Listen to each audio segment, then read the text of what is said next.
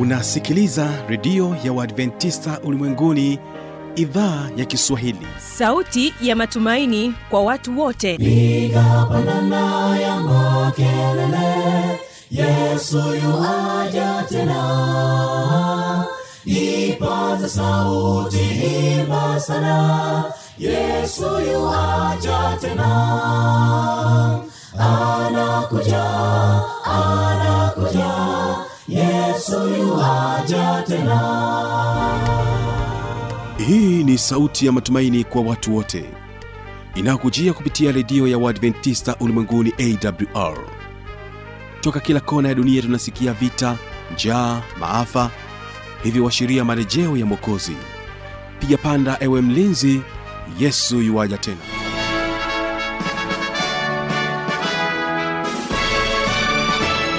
unaendelea kuitegea sikio idhaa ya kiswahili ikikutangazia moja kwa moja kupitia masafa mafupi ya mita bendi 16 kutokea morogoro tanzania. Msikilizaji ungana nami kupitia morning fm bila kusahau rock fm na mtandao wetu ni www org. Hii leo utakuwa nami mtangazaji wako kibaga mwaipaja. Naamini ya kwamba tutaweza kubarikiwa sote kwa siku hii ya leo. Na hii leo tutakaokuwa nao hapa studio kama waimbaji. Ni waimbaji wa tm music. Wanakwambia yesu wa galilaya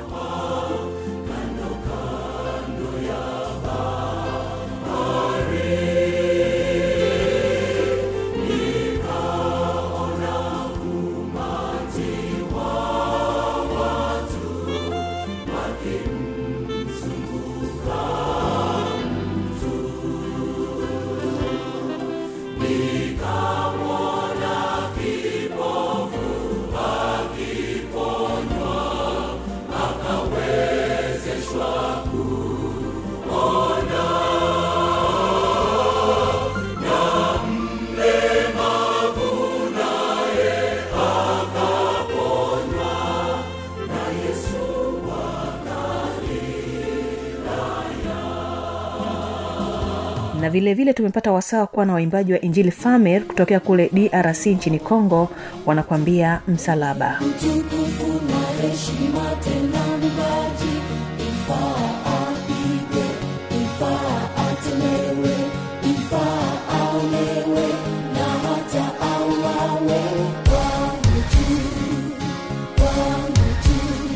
na msikilizaji hii leo tutakuwa na vipindi viwili ambapo kipindi cha kwanza ni ijali afya yako na hapa naamini ya kwamba utabarikiwa sana. Tafadhali tegea sikio. Vyanzo vikuu vya protini ni kama nyama nyekundu kama ya ng'ombe na kuku. Jingine nyi- nyama nyeupe hizo nyama, nyama, nyama, nyama, nyama nyekundu ni ng'ombe na kuku. Nyama nyeupe hizo nguruwe ambazo hata hazi- hazi- haziruhusiwi hata bibilia inakataa kabisa kwamba nyama nye, ya nguruwe sio nzuri na mafuta mengi yaliyozidi kiasi. Lakini pia inaweza ipo katika kwenye kundi la protini lakini si vizuri kuipendelea hiyo kwa sababu inabadili tena kutengeneza nani mambo mengine. Tutakuja kuzungumza baadaye. Na katika kipindi cha pili ni kipindi cha siri za ushindi. Hapa tutakuwa naye janet njama akizungumzia habari za sababu zinazoathiri mazungumzo ya kutatua migogoro. Hii ni sehemu ya tano na ya mwisho. Tafadhali utaweza kumsikiliza. Ningependa kuongelea sababu ambazo zinaweza zikawa vishawishi au zikaathiri namna mtu anavyofanya mazungumzo ya mgogoro kwamba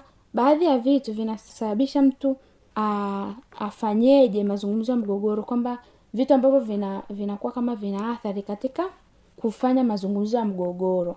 Kwamba saa nyingine inabidi ujue hivi vitu ili uangalie hayo mazungumzo unaenda kuyafanyaje. Kwamba huyu mtu unaenda kufanya naye mazungumzo ni mtu aina gani? Ni mtu ambaye yukoje? Ili ukimwelewa mwenzako inakuwa rahisi hata mazungumzo yenu yanaweza yakaenda vizuri kwa sababu unakuwa ushamwelewa mtu labda ambao uko na, na mgogoro naye ni mtu ambaye yukoje ana tabia gani kwamba zinasaidia katika mazungumzo. Mazungumzo yaweze kuwa ambayo yatakuwa na faida kwamba yatakuwa yataleta matokeo chanya. Basi ni kupatie wasaa wa kuweza kuwategea sikio tm music. Yesu wa galilaya ndio wimbo ambao unafungua matangazo yetu hii leo. Basi ni kusiwezi kuwategea sikio ambapo watakuwa wakitubariki kwa kufungua vipindi vyetu kama idhaa ya kiswahili ya redio adventista ulimwenguni awr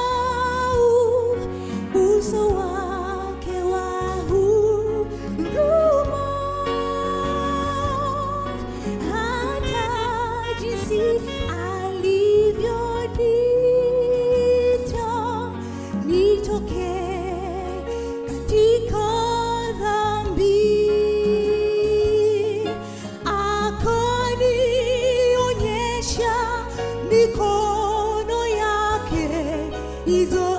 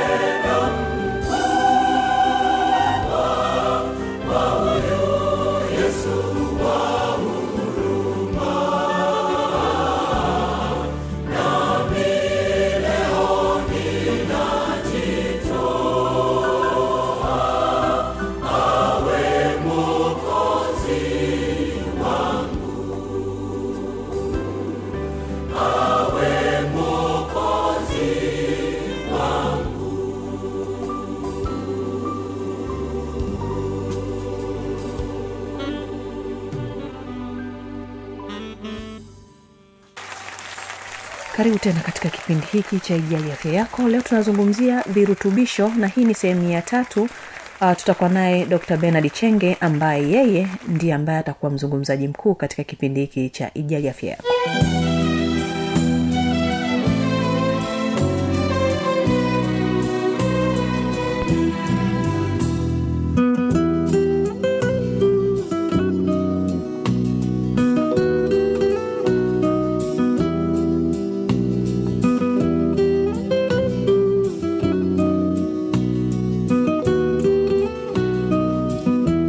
vyanzo vikuu vya protini ni kama nyama nyekundu kama ya ng'ombe na kuku. Jingine nyama nyeupe hizo nyama, nyama, nyama, nyama, nyama nyekundu ni ng'ombe na kuku. Nyama nyeupe hizo nguruwe ambazo hata hazi- hazi- haziruhusiwi. Hata bibilia inakataa kabisa kwamba nyama nye, ya nguruwe sio nzuri na mafuta mengi yaliyozidi kiasi. Lakini pia inaweza ipo katika kwenye kundi la protini lakini si vizuri kuipendelea hiyo kwa sababu inabadili tena kutengeneza nani mambo mengine. Tutakuja kuzungumza baadaye. Nyama nyekundu kama ya ng'ombe mbuzi kondoo na kuku kwa kiwango cha ujazo wa mkono zina kiasi cha gramu sita. Eh, tunasema kwamba protini inahitaji gramu hamsini kwa siku eh, kwa kila siku. Na na kiw, kiwango cha ujazo wa mkono wako zina kiwango cha gramu sita mpaka tisa za protini na yai moja la kuku wa kienyeji lina ujazo wa gramu sita mpaka nane nane yai moja hilo la kuku wa kienyeji. Na na lina ujazo wa gramu sita mpaka nane za protini. Msikilizaji unayenisikiliza tuko katika sehemu hii ya kitoniki dati mbegu na karanga ujazo wa kikombe kidogo cha chai e, zina gramu nne pia. Mbegu na karanga ambazo zina ujazo wa gramu nne hadi nane za protini. Maharage yaliyopikwa ujazo kwa kikombe yana gramu saba eh, kikombe kimoja kile kidogo mpaka gramu nani, gramu nane za protini. Kwa ujumla chakula cho, chochote uh, cha protini unachokula basi hakikisha mazao yake yametokana na wanyama waliofugwa kwa kula nyasi. Sasa leo pia nita- nitazungumzia kuhusu mboga mboga. Mboga mboga zinaleta mchango mkubwa sana kwenye kupambana na saratani kwa sababu zina kiwango kidogo sana cha wanga na zina nyuzi nyuzi ambazo zinaita fiber uh, kwa wingi ambazo zina faida kubwa kwa kiafya. Fibers hizi zimegawanyika katika makundi eh, yako katika makundi mbalimbali. Kundi la kwanza ni soluble. Eh, kuna soluble fiber kuna insoluble fiber na digestive resistance starch. Hizi zote ni aina.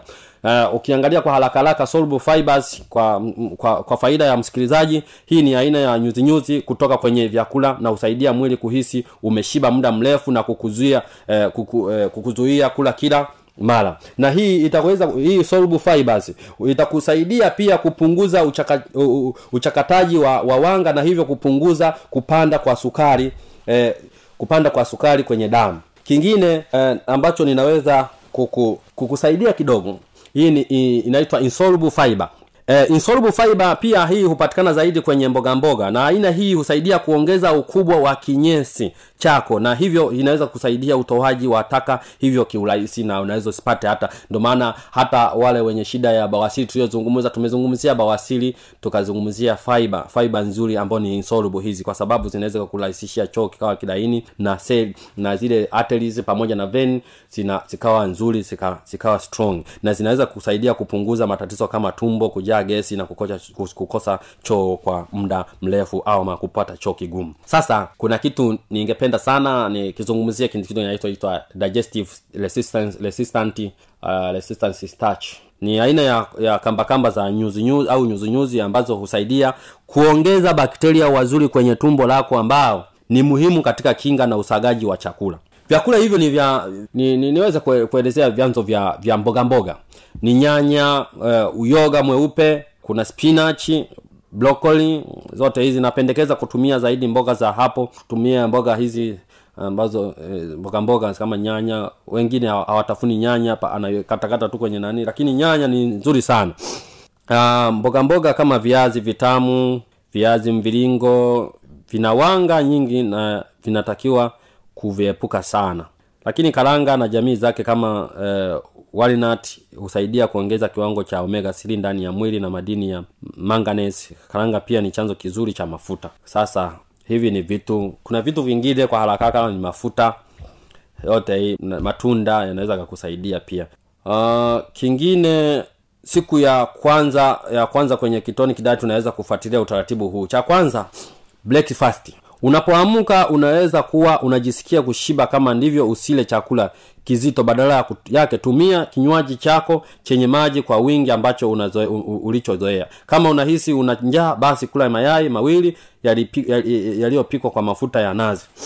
Lakini kingine uh, ni mlo wa, wa mchana. Chakula cha mchana unaweza kula saladi yako iliyotengenezwa kwa mchanganyiko wa mboga zilizoelezea hapo juu ambazo ni ujazo hata vikombe vitatu eh, vikombe au ama vijiko vitatu pamoja na parachichi moja. Ukatumia kipande cha nyama kinywaji cha chako kwenye glasi utakachochanganya na epo na matunda matunda kama ya epo. Uh, usiku pia eh, hii ketonic diet chakula cha usiku ni muhimu kika, kikaliwa masaa matatu kabla ya kulala. Chakula hiki cha usiku kinatakiwa kiwe ni kimoja kidogo cha protini na kiwango cha mboga mboga kilichopikwa kwa mafuta ya ya olive eh, au mafuta haya ya, ya, ya, ya nani eh, au mafuta ya nazi. Hakikisha pia mlo wa o, eh, nani mlo wako wa usiku ni mwepesi kuliko wa mchana na asubuhi. Wengi wanakula sana usiku alafu hawajui kinaenda kufanya kazi gani. Sasa uh, nipende kuwashukuru kwa kipindi hiki kizuri cha ijali afya yako. Tumeweza kuzungumza mambo makubwa yanaweza kutusaidia katika kuimarisha afya zetu.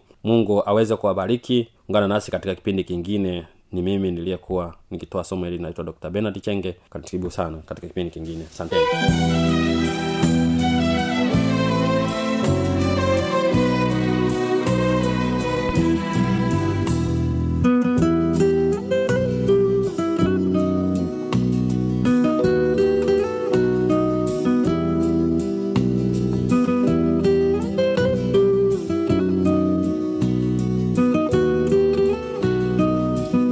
naamini ya kwamba umebarikiwa katika kipindi hiki. Kama utakuwa na maswali maoni au changamoto anwani hii hapa ya kuweza kuniandikia.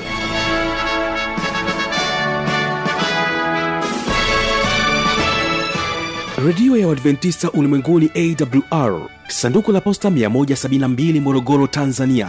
Anwani ya barua pepe ni kiswahili at awrrg namba ya mawasiliano simu ya kiganjadi 745 184882 ukiwa nje ya tanzania kumbuka kuanza na namba kiunganishi alama ya kujumlisha 255 unaweza kutoa maoni yako kwa njia ya facebook kwa jina la awr tanzania.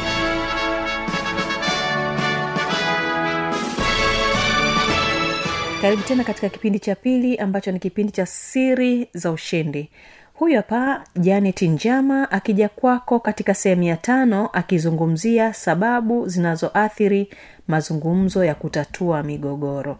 Naamini ya kwamba ataweza kukusaidia kujua ni vitu gani ambavyo unaweza kuviepuka ili uweze kutatua migogoro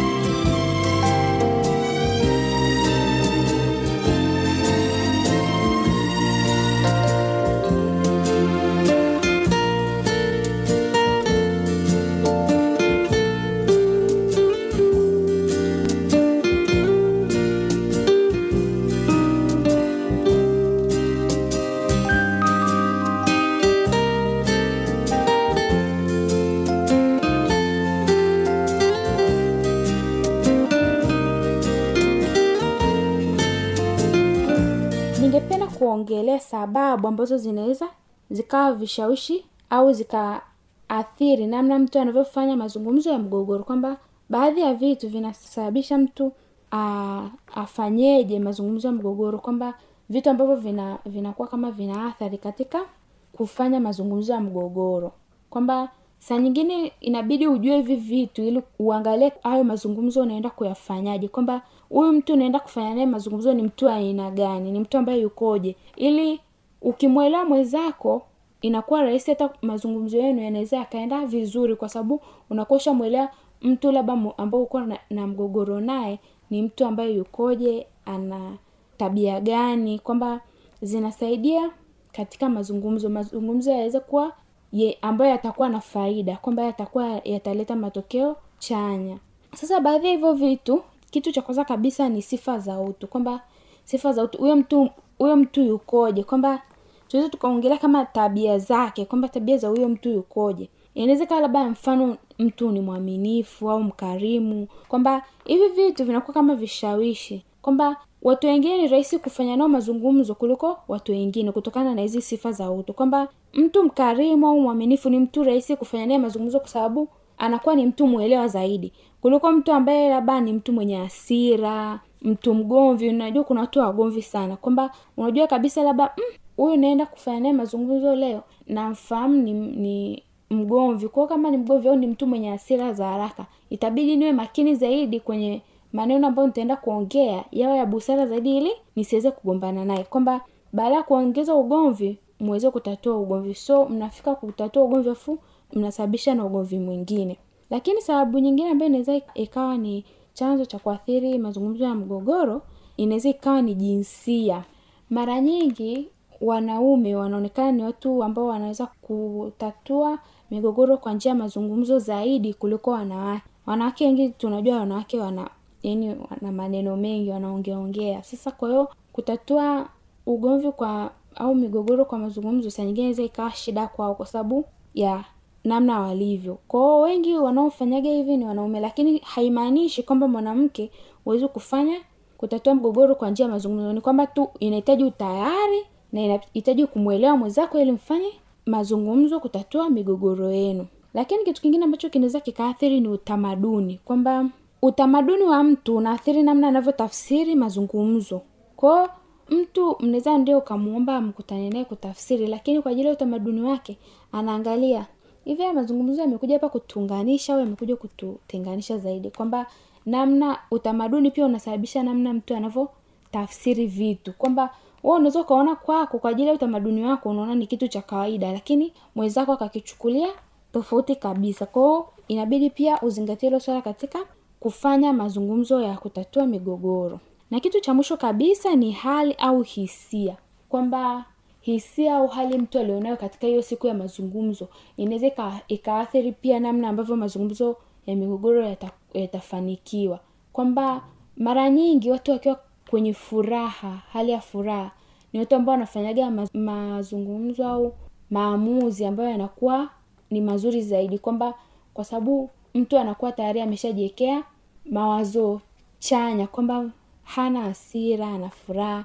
Ni rahisi zaidi kuongea na mtu kama huyo kuliko mtu ambaye ana huzuni. Huo muda unaenda kuongea naye ni muda ana huzuni au ni muda ana hasira. Kwamba hata mazungumzo yatakuwa vizuri kama mtu ana hasira. Kwa hiyo hivyo ndo vitu ambavyo pia vinaweza vikaathiri katika mazungumzo ya migogoro.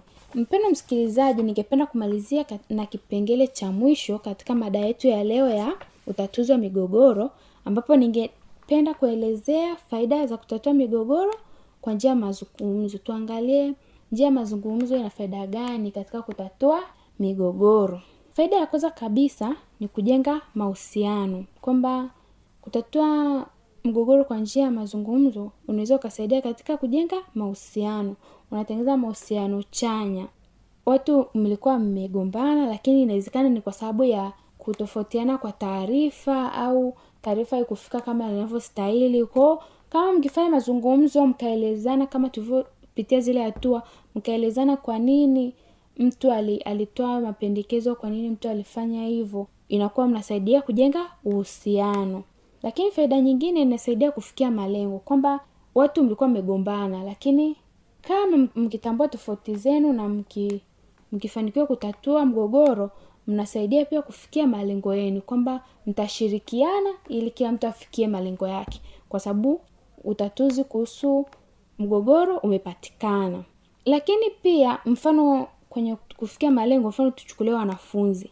Ni watu ambao mlikuwa mnasaidiana katika masomo afu sasa mkagombana kila mtu anasoma kivyake. Baadaye mkaja mkakaa pamoja mkazungumza mkajua tatizo lilikuwa nini. Mnaweza mkapatana mkashirikiana tena kwenye masomo na mkafanya vizuri zaidi faida nyingine ni kuimarisha kujitolea. Kwamba nje ya mazungumzo ya migogoro inasaidia watu kujitolea kutatua changamoto pamoja. Kwamba mtu unakuwa unajikomiti au una, unajitolea hata kusaidia kutatua changamoto za wengine. Kwamba unashirikiana na wengine inajenga ushirikiano baina ya watu. Kwamba mnazungumza pamoja mnashirikiana wote mnafikia suluhisho la matatizo au migogoro ambayo mnaipitia na faida ya mwisho ni kutengeneza mtazamo mpya.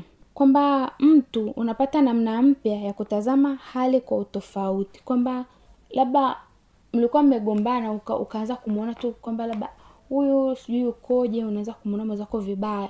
Lakini kumbe ni kwa sababu hujaelewa kwa sababu gani ye alisema hivyo. Inawezekana labda ni kitu ambacho akimfurahishi au vinatofautiana na maadili yake. Labda kuna kitu ulimshauri ambacho yeye akaona kama yani kutokana na imani yake na maadili yake akaona kama vile ni kitu kibaya. Kwao kila mtu anakuwa labda anajiona yeye ndo yuko sahihi. Lakini kwa kufanya mazungumzo unakuja unapata mtazamo mpya kwamba ah, kwao labda alichukulia hivi kwa sababu mi nilisema hivi. Kwao inamaanisha na pia nimechangia katika ugomvi. Kwamba kila mtu anaona namna gani alivyochangia katika huo mgogoro. Mkiweza kupata namna kila mtu alivyochangia kwenye mgogoro inakuwa rahisi hata kufikia suluhisho. Kwao mazungumzo pia yanaweza kusaidia watu kutengeneza mtazamo mpya katika kila hali ambayo watu wengine wanapitia. Mpendo msikilizaji mpaka hapo tutakuwa tumefikia mwisho wa kipindi chetu cha leo. Mada ilikuwa utatuzi wa migogoro. Ulikuwa nami mwanasaikolojia janet gregory njama. Asante kwa kusikiliza na endelea kusikiliza vipindi vingine zaidi ili tuweze kuzidi kujifunza. Asante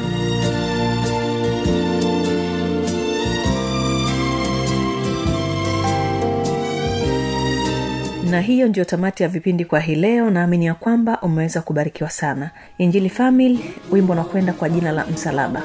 Kwa heli tuonane kesho panapo majali. heshima tena